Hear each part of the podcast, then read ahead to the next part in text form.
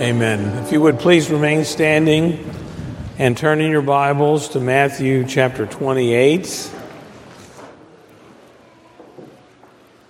Matthew 28, beginning at verse 1 through verse 15. Following the reading of Scripture, uh, we will sing together the Gloria Patri, which is printed for you in your bulletin.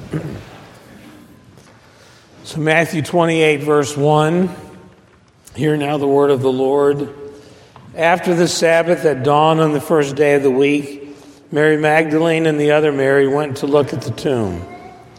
There was a violent earthquake, for an angel of the Lord came down from heaven and, going to the tomb, rolled back the stone and sat on it. His appearance was like lightning, and his clothes were white as snow.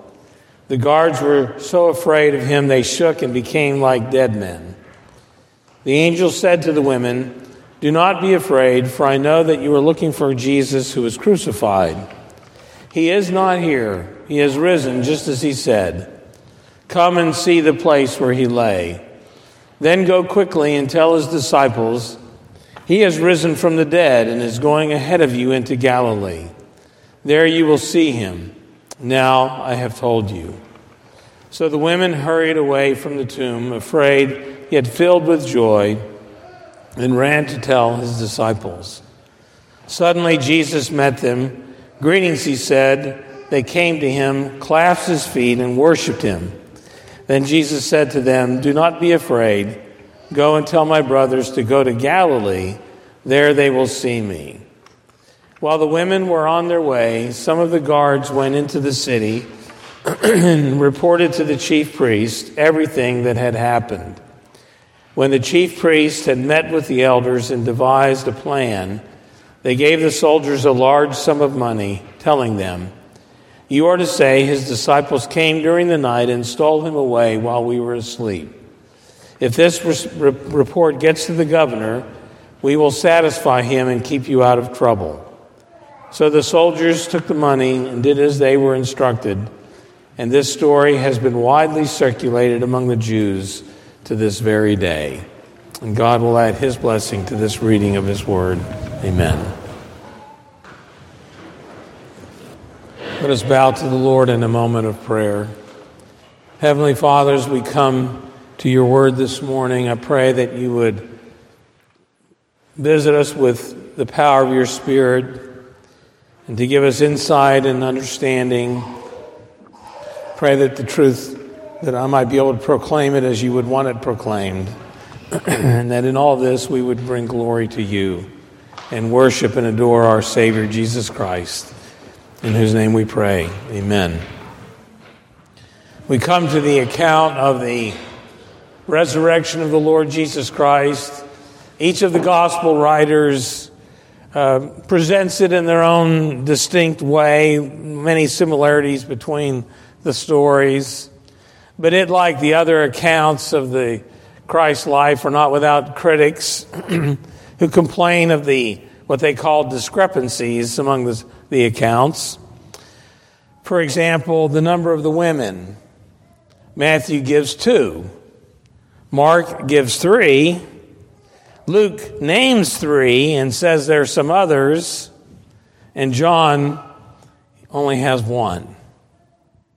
Well, there we know there's no there's no discrepancy. There were up to five women uh, that were part of this group that came to the tomb that morning, and the different gospel writers focus on uh, some of the specific ones for their own purposes. Another alleged discrepancy is what time did they come to the tomb? Was it while it was still dark? Was it after dawn? Uh, it was early. They're all in agreement that it was early in the day. um, and again, it's a tempest in a teapot kind of thing. Another one that's common in terms of criticism is how many angels were there? Uh, Matthew and Mark have one, Luke and John have two. But like James Boice and R.C. Sproul say, well, if there were two, there were one. So uh, there's really no objection that you can lodge against uh, even that kind of criticism. so the, the passage before us, we're kind of going to group it in four different pieces. The first is just to review some of the events of that Easter morning. In our account here in Matthew, the first four verses, the basic description is on that first day of the week, as Mary Magdalene and the other Mary were going to the tomb, they were going to anoint him with further spices. We know that Nicodemus and Joseph of Arimathea had prepared the body of Jesus before they put him in the tomb with the spices, but the women were going to come and do some further preparation of the body. That while they were on their way there and about to get there, there was this earthquake. An angel came down, uh, rolled the stone away, sat on it, and the guards became like dead men. And if we call together the various resurrection accounts, the general progress of events uh, is goes something like this: that the, the five women were making their way to the tomb. There's this earthquake. Uh, they they probably see it from a little bit of a distance. Uh, that when they get close enough, they see that the tomb is open. They're wondering what in the world they should do, so they send Mary Magdalene back into the city and to tell the disciples, and she gets a hold of Peter and John. They run to the tomb and um, um, are, um, and, uh, and they, they get there to the tomb. John's the younger of the two. He gets to the tomb first uh, but stays outside. And then Peter, huffing and puffing, makes it there and go, but he just boldly goes into the tomb. Now, there's an interesting play on words on the Greek words for see that are part of John's account that are interesting to think about. Uh, the, uh, when John gets there and he looks in and he sees the grave clothes, clothes it's the Greek word blepo, which is the most common word for just seeing. So, in other words, he just looks at it. then, when Peter gets there and he goes inside the tomb and he sees the, um, the grave clothes, it's a different word for see. It's the word theoreo, from which we get our word theory or theorize. So, when Peter gets there and goes in and he's looking at it, He's trying to figure it out. He's trying to come up with a scheme of what's going on. and then John, he goes in as well, and it's a third different word for see. It's the word orao, which communicates the idea of seeing with understanding.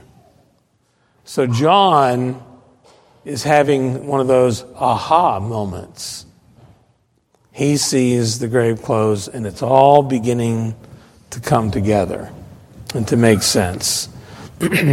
so after Peter and John leave, then there's the appearances of Jesus on that first day.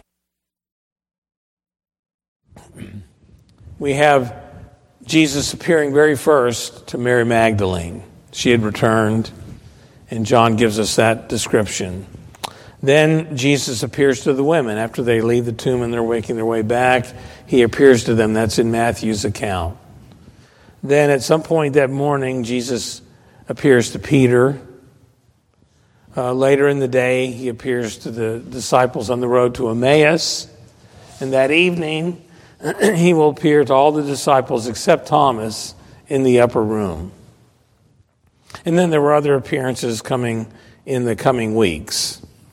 But all of these appearances and the eyewitness testimony to the risen Christ helps to make the resurrection of the Lord Jesus Christ one of the most substantiated events in all of human history.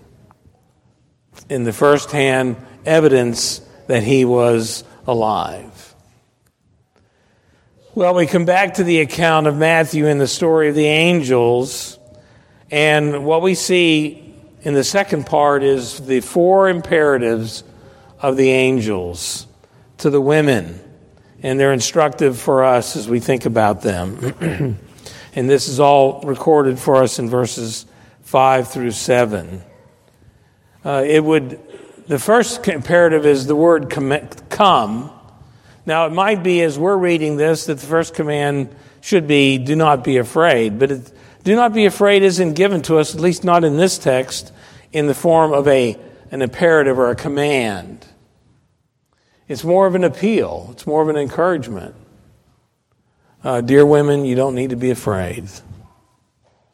An encouragement to them. Not so much a command, don't be afraid, though that happens in Scripture too. But here it's more of an encouragement or an enticement for them to trust. But the first command is come. Come to the tomb. Come on, come up to the tomb. Now, why was that important? Well, there were several things that would have kept the women from being bold to come to the tomb. One is uh, it was a even their own their own fear of the place. They were in a graveyard, and something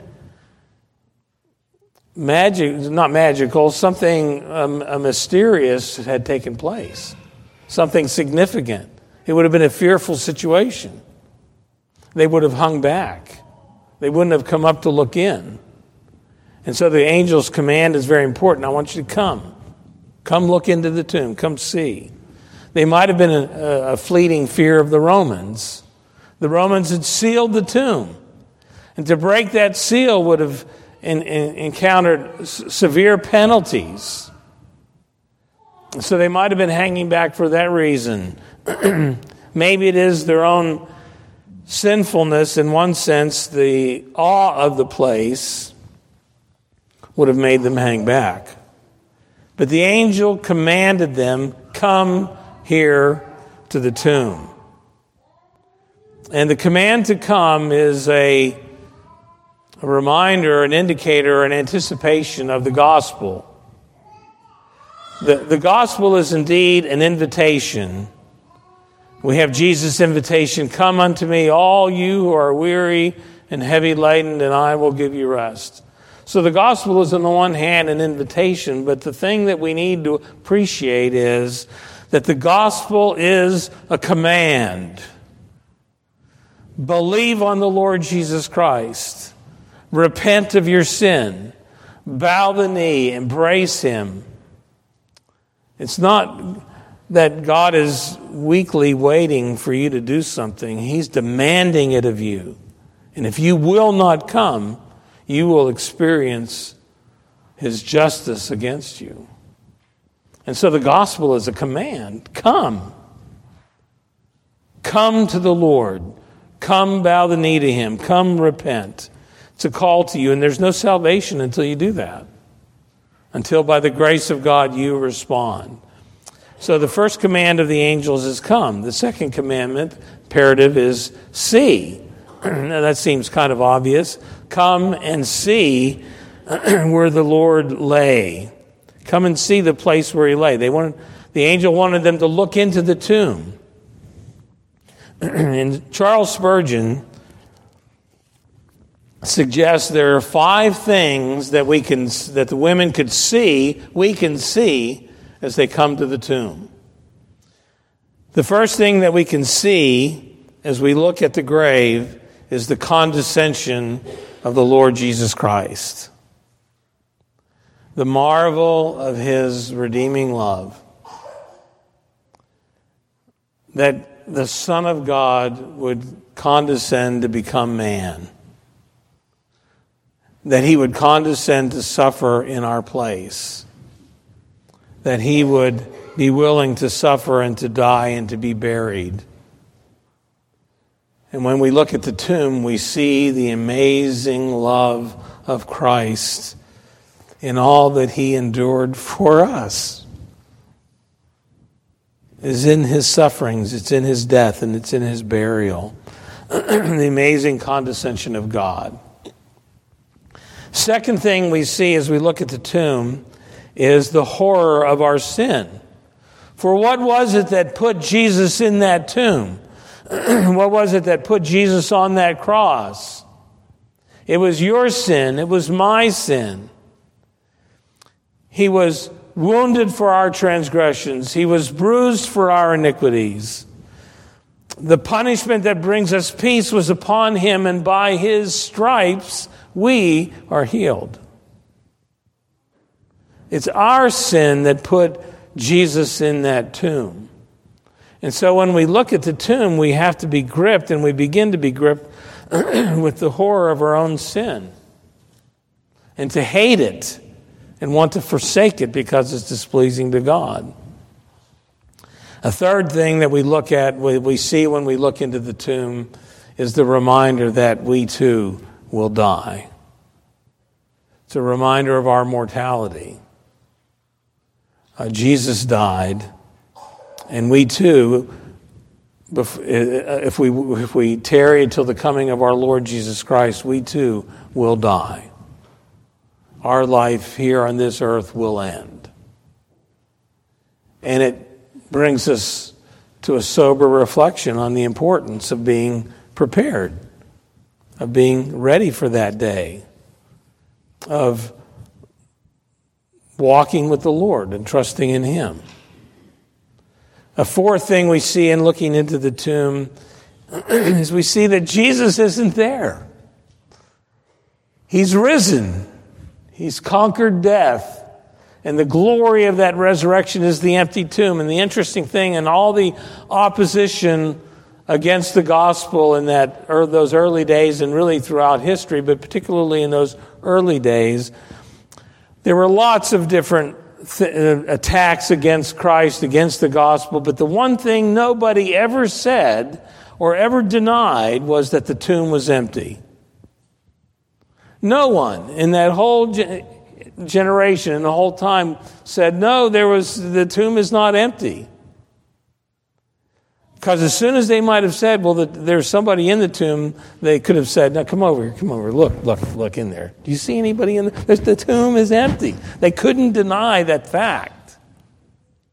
Now we're going to see all kinds of uh, uh, lies told to try to disguise why the tomb was empty. but they never denied the empty tomb. Uh, they, um, they had to acknowledge it. Uh, the um, hope that we have is not only the evidence of the empty tomb, but it's also the resurrection appearances of Christ. We have the evidences that Jesus is alive. He's not in the tomb. When we look in the tomb, we see that he's not there. Well, that alone isn't our hope. Our hope is in the resurrected Christ. Nevertheless, that's a significant thing that we see. And the fifth thing that we see in uh, looking at the tomb or looking into the tomb is that the reminder that we also will rise again. it's a great, the fact that the tomb was empty and Jesus is not there, that he is risen is that Jesus will provide for us a complete salvation, and that complete salvation includes uh, your resurrection from the dead on the last day. That on that day your soul and body will be joined together, and thus will you will always be, forever be with the Lord. In the empty tomb, the resurrection of Christ is a, is a reminder of our resurrection. That Jesus is a complete Savior. He, the writer of Hebrews says he saves to the uttermost those who come to God through him because he ever lives to make intercession for them. That uh, we're told in, in John that when he comes again, we will be like him because we will see him as he is. We will experience the, the wonder, the glory, the, the, the hope of the resurrection. Those five wonderful things are part of what we look at, what we see when we look into the tomb. The third imperative of the angel is go. It would be very tempting to kind of stay by the tomb and reflect on that. So you might not want to stay in a graveyard all the time, but nevertheless to be uh, not anxious to go away. But the angel tells them, "I need you to go." He's going to. The angel is commissioning them, commissioning them to take the message of the resurrection and later on in this chapter, we'll look at Jesus' commission to the entire church to take the message of the resurrection to all nations. Here, their specific commission is to take the message of the resurrection to the disciples. But the command for them, for you, and for me is we need to go. We need to go, go and communicate the truth. Go communicate the work of God. And the, the fourth command that goes along with that is and tell. Uh, the message for the disciples was tell them that Jesus has risen from the dead. He's not here, he is risen just as he said. and uh, ultimately, he tells them, Tell them to go to Galilee where they will see me. Now, that doesn't rule out the earlier times when they'll see the Lord, but there will be a, a, a grand gathering of them. We have John's story about how they're by the sea, the sea of Galilee, and Jesus is there and provides breakfast for them, and they see him, and up to 500 at one time see Christ in Galilee. But it's a so it doesn't uh, it doesn't mitigate against the earlier appearances, but it's those appearances he's directing them to. So the third part of the the third part of the episodes here is uh, the appearance to the women. It's in verses eight to ten. so the women hurried away from the tomb, afraid yet filled with joy, and ran to tell his disciples. Suddenly Jesus met them. Greetings, he said. They came uh, to him, clasped his feet, and worshiped him. And then Jesus said to them, Do not be afraid. go and tell my brothers to go to Galilee. There they will see me. So Jesus appears to the women and gives them the encouragement and the help uh, of, of his presence. And then the fourth thing, the fourth part, and the last part of this account is the beginning of lies. The opposition to the gospel begins already at this point. Because we have the soldiers who, some years ago, I preached on them, and I referred to them as the reluctant witnesses to the resurrection the soldiers were, in one sense, the first witnesses outside of the immediate disciples that, that preached the gospel of the resurrection. Now, they didn't want to do that. They, that, wasn't, that wasn't what's, what was in their hearts. Uh, they, uh, they were very reluctant to do that, but there was, they had to say something about it. And they go to the priest, and the priest also are reluctant witnesses to the resurrection. And the guards go to the chief priest and they tell them the angel came down and it there was this earthquake and the angel rolled the stone away and it sat on the stone and and we were terrified. And the chief priest knew that something had to be done. because they were not going to believe in that. Remember, excuse me, remember what they said when Jesus was hanging on the cross? If only you will come down from the cross, we will believe in you. Now, we knew they were lying, but at the same time, they said, If you come down from the cross, we will believe in you. Now, Jesus has done something far greater than coming down from the cross. He has been victorious over death. Will they believe? Well, of course not. They have the evidence, they have the information, but they cannot believe because they will not believe.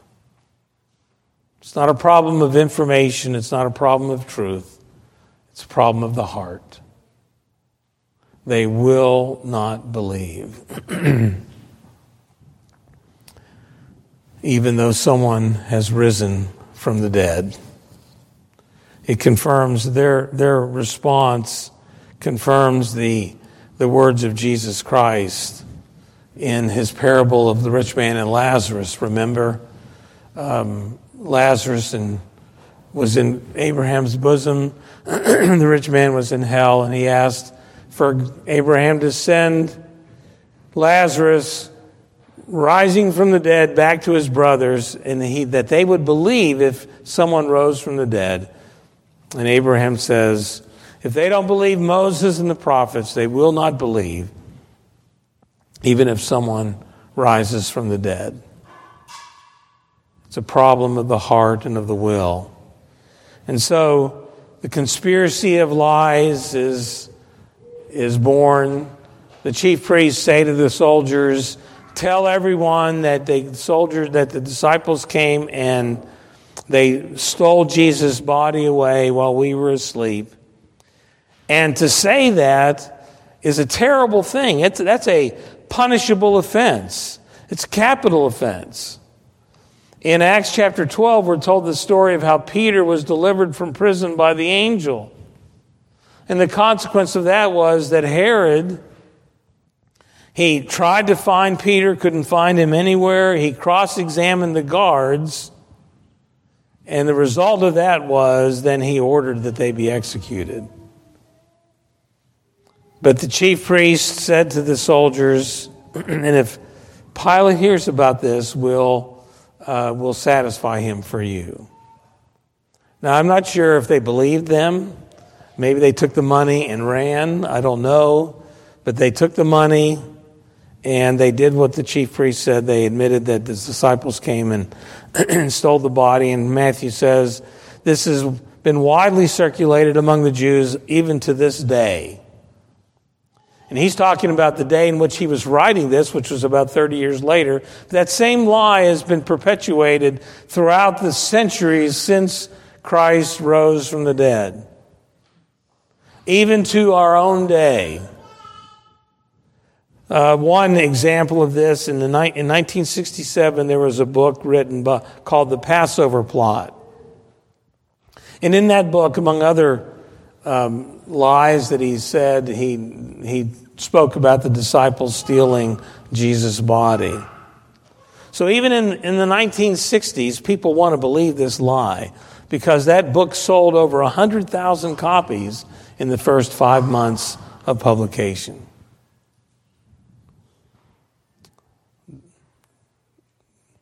Without the work of the Spirit, a person will not believe, even if someone rises from the dead. And so much of unbelief, so much of uh, false religions are to cover over the truth and to perpetuate lies. And in Sproul's commentary on this passage, he has a paragraph I'd like to read to you of how people go to at lengths to try to obscure the truth.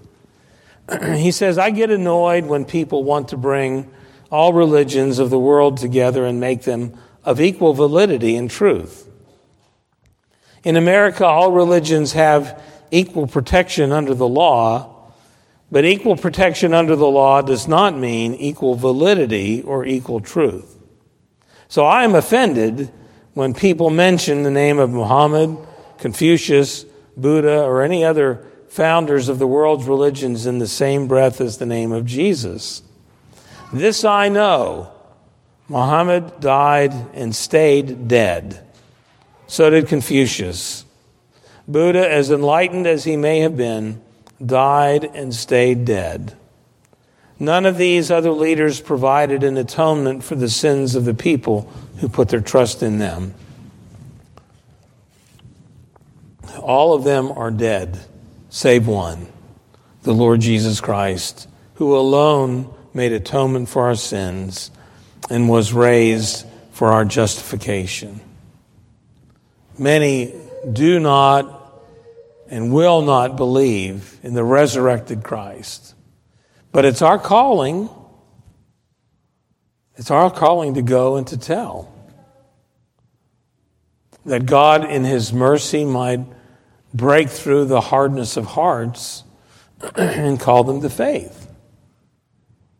That's our calling to come, to see, to go, and to tell. And it's our hope, my hope, that you would hear the encouragement of the angels, hear their message, hear their calling, but and, and see in the empty tomb the hope that you have so that you will not be afraid, that you will be encouraged, that you'll fear not, you'll rejoice that he is risen. It's the glory of the resurrected Christ which is our hope and our peace and our strength. And it's that on which we need to focus. That's which we attend to. There's an interesting story from the life of Michelangelo. On one occasion, he turned to his fellow artists with great frustration and he said to them, Why do you keep filling gallery after gallery with endless pictures on the one theme of Christ and his weakness? Christ on the cross, and most of all, Christ hanging dead. Why do you concentrate on the passing episode as if it were the last work, as if the curtain dropped down there on disaster and defeat? That dreadful scene lasted only a few hours, but to uh, the unending eternity, Christ is alive. Christ rules and reigns and triumphs. And he's right. We don't stay in defeat. We remember Christ and his victory, a victory in which you and I share by his grace. May we joy in that hope and may it fill us with uh, hope and peace as we trust in the Lord. Amen. Let us pray. Father, we thank you for the call of the gospel that you have given to us through your word. We thank you for calling us to embrace the, the crucified, buried, risen Christ, the ascended Lord. Thank you, Father, for the glorious truth, truth of his resurrection that gives us hope over our sin and over our defeat and over our discouragement. Help us to live in the victory of his resurrection and then as we have opportunity to share the, the richness of that truth with uh, those that come our way, and that you might use that to the glory of your name to bring people to bow the knee and embrace Jesus Christ as their Lord and Savior. Be glorified among us, we pray, in Jesus' name. Amen.